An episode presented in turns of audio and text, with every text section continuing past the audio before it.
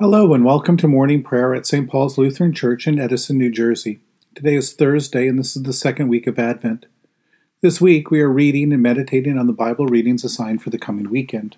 We begin our time of prayer in silence.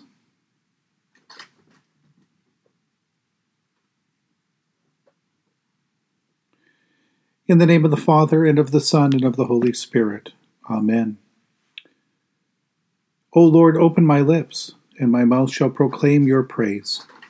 Glory to the Father, and to the Son, and to the Holy Spirit, as it was in the beginning, is now, and will be forever. Amen. Give glory to God, our light and our life. O come, let us worship and praise. Come, let us sing to the Lord. Let us shout for joy to the rock of our salvation. Let us come before God's presence with thanksgiving, and raise a loud shout to the Lord with psalms.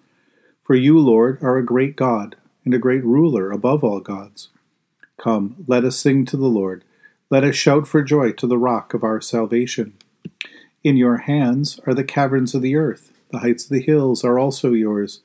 The sea is yours, for you made it, and your hands have molded the dry land. Come, let us sing to the Lord.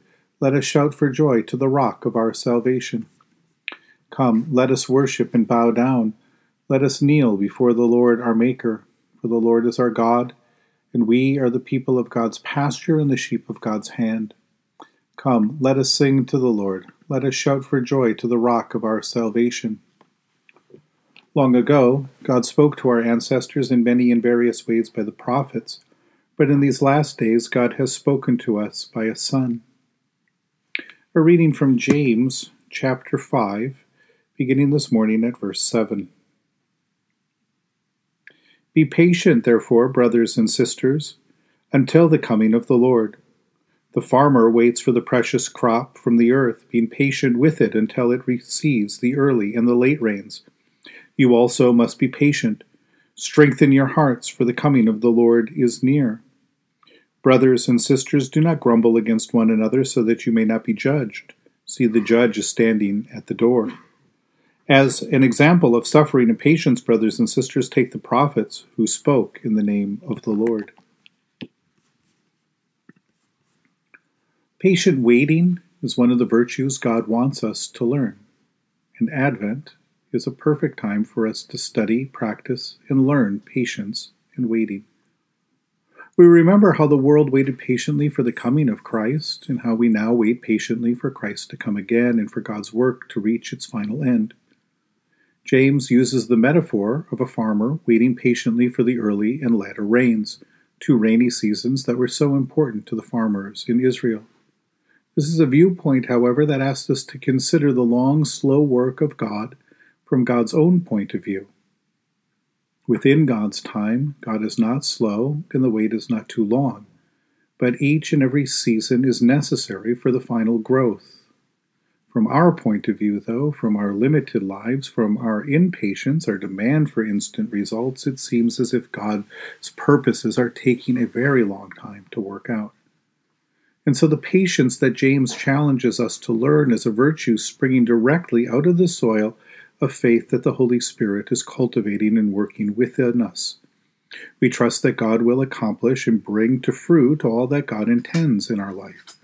We trust that God in Christ has worked out for our good and for the good of the whole creation, so that, that what is being worked out in us and for us is for our salvation, for our redemption and renewal, and, and the redemption, the renewal, the good, the abundance of the whole earth. We trust God's love for us, God's faithfulness to us, and so we wait patiently for everything to appear, even if that patient waiting occupies the whole of our life. We have some things to help us in our waiting. In Advent, we use calendars to help us patiently wait for Christmas by surprising us with a new treat each and every day as we wait. Each day is a new adventure filled with God's grace and love for us. There's a new surprise each day. So I wonder what surprise or what treat, what joy God has waiting for you to open today. Maybe the key to patient waiting isn't the long look at the far horizon or taking the whole in or trying to comprehend God's timeline, but but how the blessings of each and every day show us and take us closer to God's own heart and God's own purpose. That God is at work in us each and every day, bringing to fruition over the long period of time until the fullness of God has arrived. And so maybe we wait patiently most by enjoying and delighting in God's gift for us each and every day. In the end, then, it isn't a matter of killing time until Christ comes again, but of living and living abundantly in Christ each day until that work of God has been perfected in us, in God's love, at work in us in Christ. In the tender compassion of our God, the dawn from on high shall break upon us. Blessed are you, Lord, the God of Israel. You have come to your people and set them free. You have raised up for us a mighty Savior, born of the house of your servant David. In the tender compassion of our God, the dawn from on high shall break upon us. Through your holy prophets you promised of old to save us from our enemies, from the hands of all who hate us, to show mercy to our forebears and to remember your holy covenant. This was the oath you swore to our father Abraham, to set us free from the hands of our enemies, free to worship you without fear, holy and righteous before you all the days of our life. In the tender compassion of our God, the dawn from on high shall break upon us. And you, child, shall be called the prophet of the Most High, for you will go before the Lord to prepare the way, to give God's people knowledge of salvation by the forgiveness of their sins. In the tender compassion of our God, the dawn from on high shall break upon us, to shine on those who dwell in darkness and the shadow of death, and to guide our feet into the way of peace.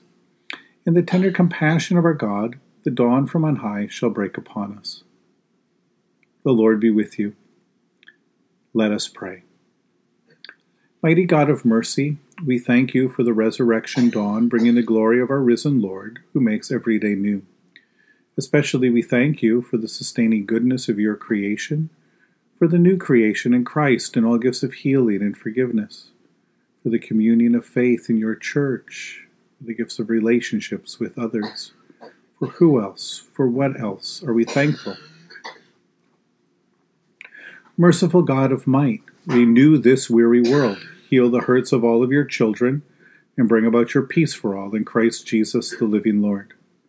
Especially we pray for the Church of Jesus Christ in every land, for the people, the ministries, the leaders of Saint Paul's Lutheran Church, for those who govern the nations of the world, for people in countries strav- ravaged by strife or, or warfare, for people living in neighborhoods afflicted by violence, for those who are sick, for all who mourn, for those who work to bring about peace and international harmony, for all who work to bring healing to people's lives, for all who strive to save this earth from carelessness and destruction.